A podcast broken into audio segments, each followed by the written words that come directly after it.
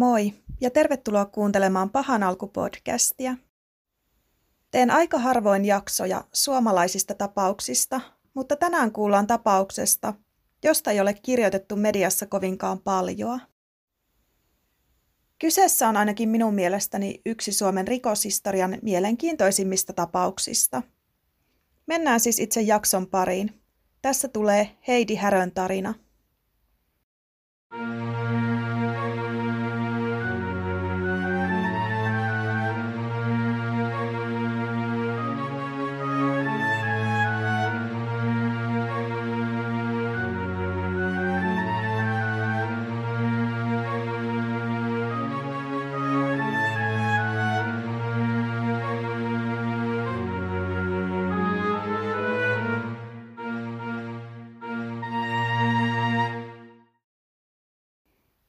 Heidi Kristiina Härö syntyi toinen 9. 1968 Sallassa. Ollessaan noin vuoden ikäinen, hän muutti äitinsä kanssa Mäntsälään, jossa Heidi kasvoi ja varttui nuoreksi. Heidin teini-ikä oli kohtalaisen haastavaa aikaa. Hän joi paljon alkoholia ja tutustui jopa Tinneriin. Heidillä oli myöskin esiintynyt jonkin verran itsetuhoista käyttäytymistä – Tällaista tapahtui aina joskus, kun hän oli humalassa. Tuolloin Heidi oli kavereidensa mukaan muun muassa yrittänyt hypätä liikkuvasta autosta, makoillut autotiellä ja hypännyt kerrostalon parvekkeelta, kertomusten mukaan viidennestä kerroksesta. Heidi ei kuitenkaan ollut loukkaantunut pahoin. Humalassa ollessaan Heidi oli myös paha suustaan sekä ainakin jokseenkin väkivaltainen. Tässä oli selkeä ero siihen, millainen Heidi oli ollessaan selvinpäin. Silloin hän oli rauhallinen ja asiallinen nuori nainen. Heidin tilanne meni niin pahaksi, että hän joutui muuttamaan koulukotiin. Hän vietti siellä viikot ja pääsi pois viikonloppuisin. Teini-ikäisellä Heidillä oli suhde orimattilalaisen miehen kanssa. Mies oli Heidiä huomattavasti vanhempi sillä mies oli syntynyt 1950-luvulla. Tuo suhde kesti noin kahden vuoden ajan, mutta päättyi lopulta miehen liiallisen alkoholin käytön vuoksi. Vuonna 1986 Heidi tutustui Oulusta lähtöisin olevaan mieheen. He muuttivat pian yhteen Mäntsälään, kaupungin osan nimeltä Mustamäki. Heidin elämä alkoi asettua uomiinsa – vaikka toki hän edelleen nautti viihteellä käymisestä. Heidillä oli kuitenkin vakituinen työ. Hän työskenteli valaisin kokoonpanijana. Vuoden 1987 alussa Heidi huomasi olevansa raskaana. Pariskunta halusi pitää lapsen ja raskaana oleminen selkeästi rauhoittikin Heidiä. Heidin alkoholin käyttö väheni huomattavasti raskauden aikana. Vuoden 1987 syyskuussa Heidi synnytti tyttölapsen, jonka nimeksi annettiin Susanne. Vauva-arki sujui hyvin ja Heidi nautti alusta alkaen pienen tyttärensä kanssa olemisesta. Vauva- ja perheelämä siis täyttivät hänen elämänsä. Perjantaina 4. joulukuuta vuonna 1987 Heidin avomies lähti Ouluun vierailemaan sukulaistensa luona – Tuona samana päivänä Heidi soitti äidilleen ja kertoi lähtevänsä ulos ystäviensä kanssa. Susannen sylikummi oli luvannut tulla vahtimaan vauvaa, jotta Heidi pääsisi käymään ulkona ensimmäistä kertaa pitkiin aikoihin. Susanne oli tuolloin vain muutamien kuukausien ikäinen, mutta Heidi oli luottavainen jättäessään vauvansa tämän sylikummin hoitoon. Heidi ja hänen kaksi ystävänsä päättivät aloitella iltaa Heidin luona – Heidi laittautui iltaa varten. Hän päätti pukeutua mustiin farkkuihin, sinimustaraitaiseen villapaitaan, pitkään siniseen farkkutakkiin ja mustiin mokkasaappaisiin. Ystävykset olivat ottaneet pohjia jo ennen Mäntsälän keskustaan lähtemistä. Ensimmäiseksi kaikki kolme menivät erääseen ravintolaan, jossa he joivat alkoholia, kunnes päättivät vaihtaa paikkaa. Tässä vaiheessa toinen Heidin ystävistä päätti kuitenkin jättäytyä pois seurueesta, joten Heidi lähti kahdestaan jäljelle jääneen ystävänsä kanssa ravintola Saarveen. Naiset pitivät hauskaa ja Heidi vaikutti olevan rentoutunut ja hyvällä tuulella. Hieman ennen ilta yhtä toista Heidi ja hänen ystävänsä päättivät poistua ravintolasarvesta ja lähteä kotiin.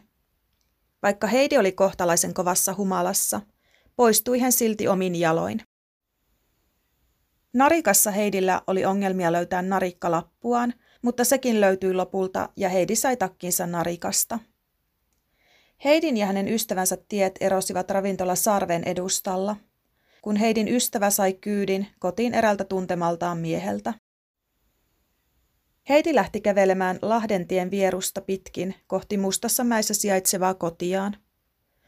Matkaa baarin ja Heidin kodin välillä oli muutamia kilometrejä, joten Heidi olisi pystynyt kävelemäänkin kotiinsa. Tuona iltana oli kuitenkin kylmä ja satoi lunta. Heidi havaittiin liftaamassa Lahdentiellä noin kello 11 aikoihin illalla. Tuo olikin viimeinen havainto, joka Heidistä tehtiin tuona iltana. Heidin läheiset huolestuivat, sillä Heidi ei ollut palannut kotiin. Hän ei koskaan hakenut vauvansa hoidosta, mikä oli omituista. Myöskään hänen läheisensä eivät olleet saaneet hänen yhteyttä. Heidin avomies palasi kotiin Oulusta. Koti oli tyhjä, eikä siellä ollut merkkiäkään Heidistä. Heidi ilmoitettiin kadonneeksi ja häntä alettiin etsiä. Lehdissä julkaistiin useita artikkeleita, joissa pyydettiin kertomaan mahdollisista havainnoista poliisille. Heidiä ei kuitenkaan löytynyt, eikä mitään ratkaisevia havaintojakaan tullut. Tieto Heidin entisen poikaystävän väkivaltaisuudesta ja uhkailusta oli saapunut poliisille asti. Kutsutaan tuota miestä tässä hänen lempinimellään, joka on Ville. Poliisi kiinnostui selvittämään, voisiko Villellä olla tekemistä Heidin katoamisen kanssa – Heidin entinen poikaystävä oli ollut aikaisemmin vankilassa ja lähetellyt sieltä kirjeitä Heidille. Kirjeet kertoivat omaa kieltään mustasukkaisesta miehestä, joka halusi yhä olla Heidin kanssa, eikä vaikuttanut hyväksyneen sitä, että Heidi oli jatkanut elämäänsä. Kirjeissä myös suoranaisesti uhkailtiin Heidiä. Kirjeiden lisäksi muutamat silminnäkijät olivat kertoneet poliisille, että he olivat nähneet Heidin yhdessä Villen kanssa tuona katoamisiltana. Miehellä väitettiin myös olleen valkoinen Mercedes-Benz, jonka kyytiin Heidi olisi saattanut nousta. Koska Heidi oli nähty liftaamassa Lahdentien varressa, ei hän todistetusti ollut kuitenkaan noussut kenenkään kyytiin ainakaan ravintola Sarven edustalla. Joka tapauksessa poliisi halusi kuulla Villeä. Kuulustelu pidettiin 28.1. 1988. Ville kertoi seurustelleensa Heidin kanssa noin kaksi vuotta. Omien sanojensa mukaan 18.7.1987 oli viimeisin kerta, kun Ville oli nähnyt Heidin. Hän oli ajanut autolla Heidin ohi ja he olivat tervehtineet. Kun Villeltä kysyttiin, mitä hän oli tehnyt Heidin katoamisiltana, Villellä oli välittömästi vastaus valmiina. 4.12.1987 Ville oli ollut viettämässä iltaa kolmen henkilön kanssa. Hän oli poistunut kaverinsa asunnolta puolilta öin ja kävellyt kotiinsa. Seuraavana aamuna hän oli mennyt jälleen kaverilleen, jossa viettikin koko viikon lopun. Villen mainitsemat kaverit antoivat hänelle alipin. Kuukaudet kuluivat. Heidin lapsi kasvoi isänsä kanssa, sillä kukaan ei ollut vielä seuraavaan kevääseenkään mennessä kuullut Heidistä. Huhtikuun puolivälissä vuonna 1988 Pukkilan Savijoella pikkupojat nauttivat kevään hiljalleen lämpenevistä päivistä ulkona leikkien. Kesken leikin he löysivät lompakon ojan pohjalta.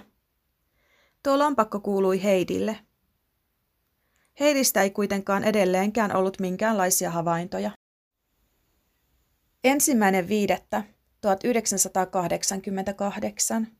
Noin kello kymmenen aikoihin eräs mies oli ulkoiluttamassa koiraansa Pukkilassa, Narkosken alueella. Yllättäen kesken lenkin miehen koira alkoi vetää peltoojaa kohti. Kun mies koirineen meni lähemmäs, lintu lehahti lentoon ojan pohjalta. Mies meni katsomaan ojaa tarkemmin ja löysikin pahoin mädäntyneen naisen ruumiin. Mies soitti välittömästi poliisit paikalle. Poliisit havaitsivat naisen makavan vasemmalla kyljellään poikittain ojassa. Naisella oli rannekello, joka oli pysähtynyt aikaan 2.08. Nainen vietiin ruumiin avaukseen ja tunnistettavaksi. Henkilöllisyyden tunnistaminen onnistuikin kolmas viidettä, muun muassa hammaskarttojen avulla. Nainen oli Heidi Härö, joka oli kadonnut useita kuukausia sitten. Nyt tiedettiin, että 19-vuotias Heidi oli kuollut. Heidin katoamisillan vaatetus oli tiedossa, joten nyt poliisit pystyivät havainnoimaan, että Heidin takki, villapaita ja kengät puuttuivat. Kengät löytyivät sittemmin joidenkin satojen metrien päästä ruumiin löytöpaikasta. Takkia ja villapaitaa sen sijaan ei löydetty. Poliisi tiesi myös sen, että Heidin lompakko oli löydetty hieman aikaisemmin. Tuo lompakon löytöpaikka sijaitsi useiden kilometrien päässä Heidin ruumiin löytöpaikasta. Kysymys kuuluikin, oliko Heidi itse ollut tuolla lompakon löytymispaikalla vai oliko hänen lompakkonsa kuljetettu sinne jonkun muun toimesta. Kun lompakkoa alettiin tutkimaan tarkemmin, siitä saatiin yksi kunnollinen sormenjälki. Poliisi ei kuitenkaan saanut selville, kenelle tuo sormenjälki kuului. Heidin kuolinsyy saatiin selville ruumiin avauksessa, mutta poliisi piti kuolinsyyn salaisena. Kuolinsyystä liikkui ja liikkuu yhä edelleen sellaisia huhuja, että Heidi olisi kuollut hukkumalla. Oliko Heidi siis kenties hukkunut tai hukutettu ojaan, josta hän löytyi? Vai voisiko olla, että Heidi oli hukkunut jossakin muualla ja hänen ruumiinsa olisi viety pukkilaan? Poliisilla oli paljon avoimia kysymyksiä ja vain melko vähän vastauksia. Heidin tapausta alettiin tutkimaan ensin Mäntsälän poliisin voimin. Mäntsälän poliisi ei ollut ensin arvellut asiaan liittyvää rikosta, mutta heidän kantansa muuttui tutkimusten edetessä. Tapauksen tutkinta siirtyi KRPlle. KRP tiedottikin, että heidän tutkintalinjojaan tapon lisäksi olivat heitteille jättö ja itsemurha – Heidin tapauksen johdosta kuulusteltiin useita ihmisiä. Jotkut silminnäkijät kertoivat, että Heidin katoamisiltana ravintolasarven edustalla olisi ollut parkissa vihreä Mercedes-Benz. Tätä havaintoa ei kuitenkaan pystytty aivan aukottomasti todistamaan, mutta kertomus kirjattiin ylös poliisin toimesta. Erästä Pukkilassa asuvaa henkilöä kuulusteltiin 10.5.1988. Hän kertoi huomanneensa farkkutakin tien 55 reunassa huhtikuussa. Hän oli ihmetellyt asiaa ja muisti vielä senkin, että farkkutakki oli kadonnut viikon kuluttua hänen tekemästään havainnosta. Oliko joku siis kenties käynyt hakemassa takin pois? 11.5. kuulusteltiin paikallista naista, joka kertoi nähneensä auton renkaanjäljet lumessa syrjäisellä peltotiellä – juuri tuolloin joulukuussa 87. Tuo peltotie, jossa nainen oli nähnyt renkaan jäljet, johti Heidin ruumiin löytöpaikalle. Naisen mukaan oli harvinaista, että kukaan käytti tuota tietä talvisin. 19.5. poliisit kuulustelivat kauppiasta, joka kertoikin nähneensä vaalean auton Pukkilan ja tien 55 välisellä tienpätkällä – Auto oli ajanut hitaasti, eivätkä sen valot olleet olleet päällä. Kauppias oli tehnyt tuon havainnon 4.12.87, eli juuri Heidin katoamisiltana, noin kello 23.30. Hän kertoi muistavansa ajankohdan, sillä hänellä oli ollut joulujuhlat seuraavana päivänä. 16.6.88 Villeä kuulusteltiin jälleen. Tuolla kerralla häntä kuitenkin epäiltiin Heidin taposta. Ville kielsi tappaneensa Heidin ja väitti, ettei hänellä edes ollut ollut minkäänlaista autoa käytössään katoamisiltana. Kun poliisi oli kertonut hänelle, että hänen epäiltiin ajavan vaaleaa Mercedes-Benzia. Ville myönsi, että hänellä oli ollut useitakin sen merkkisiä autoja vuosina 82-84. Heidin katoamisen aikaan hän ei kuitenkaan omien sanojensa mukaan omistanut yhtään autoa. Villeltä kysyttiin jälleen hänen tekemisistään Heidin katoamisiltana. Ville kertoi uudelleen saman tarinan, kuinka hän oli ollut kaverinsa luona. Nyt hän kuitenkin lisäsi, että paikalla oli ollut myös muita henkilöitä hänen aikaisemmassa kuulustelussaan nimeämiensä henkilöiden lisäksi. Kaikkia Villen nimeämiä henkilöitä kuulusteltiin ja he kertoivat saman tarinan kuin Villekin. Villellä oli siis alibi, josta ei tuntunut löytyvän aukkoja. Heidin äitiä ja isäpuolta kuultiin. He kertoivat Villen väkivaltaisuudesta. Yhdelläkin kerralla heistä molemmat olivat olleet todistamassa, kun Ville oli yrittänyt lyödä Heidiä puukolla niskaan. Heidin isäpuoli oli kuitenkin ehtinyt väliin ja näin estänyt vahinkoja syntymästä. Poliisi pyysi edelleen silminnäkiä vihjeitä, mutta yllättäen tapauksesta uutisoiminen loppui syksyllä 1988. Koska Villen alibi oli aukoton, eikä poliisilla ollut mitään todisteita häntä vastaan, alkoivat huhut tapauksen ympärillä velloa. Pukkilan seudulla asui Alpoksi kutsuttu mies, joka olisi huhupuheiden mukaan väittänyt, että Heidi olisi ollut hänen entinen tyttöystävänsä. Jotkut paikalliset epäilivät Alpon olleen teon takana. Alpolla oli rankka rikoshistoria ja joukossa oli myös seksuaalirikoksia. Paikallisille Alpo puhui, että hän epäili Heidin avomiehen ja tyttären isän järjestäneen murhan. Myös Alpon osuutta tapahtumiin siis tutkittiin, mutta hänellä oli pitävä alibi katoamisillalle. Poliisilla ei ollut mitään syytä epäillä, että Alpo olisi ollut teon takana. Myös Myllypuron lapsimurhaaja Jammu Siltavuoren osallisuutta asiaan tutkittiin. Poliisit tulivat kuitenkin nopeasti siihen tulokseen, että Siltavuorella ei ole mitään tekemistä Heidin kuoleman kanssa.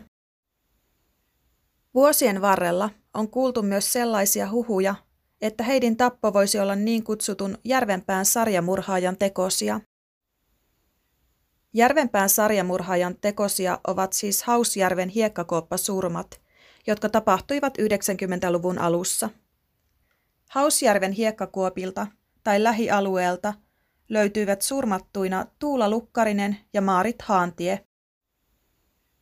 Tekotapa yhdisti nämä surmat toisiinsa ruumiiden löytöpaikkojen lisäksi. Tuonne samaiselle paikalle yritettiin viedä myös Helena Meriläinen, joka pääsi pakenemaan autosta ja selvisi elossa. Paetessaan Helena oli kuullut, kuinka hänet kaapannut mies oli todennut itsekseen, että eipä onnistunut tällä kertaa. Heidin tapaus on yhdistetty näiden lisäksi myös moniin muihin selvittämättömiin nuorten naisten surmiin. Tapausta tutkittiin tappona, joten syyteoikeus on jo vanhentunut. Tapon syyteoikeus vanhenee 20 vuodessa.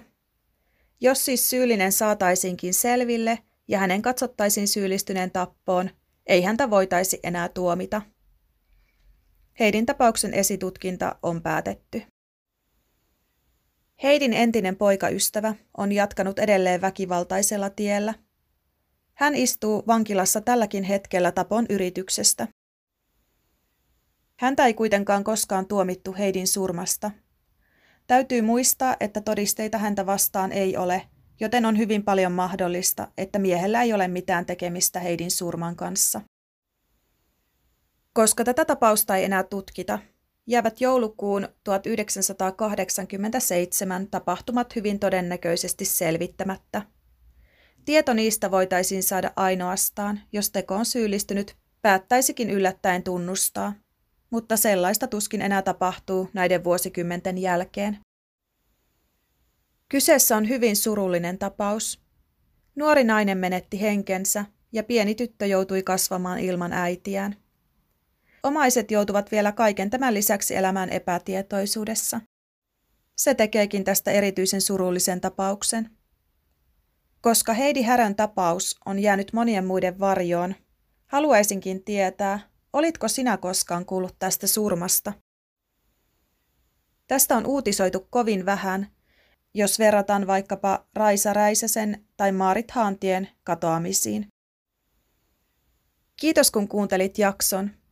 Pyrin tekemään jaksoja suomalaisista tapauksista aina silloin tällöin, mutta ensi kerralla mennään taas ulkomaisen tapauksen pariin. Kuullaan siis silloin. Moikka moi!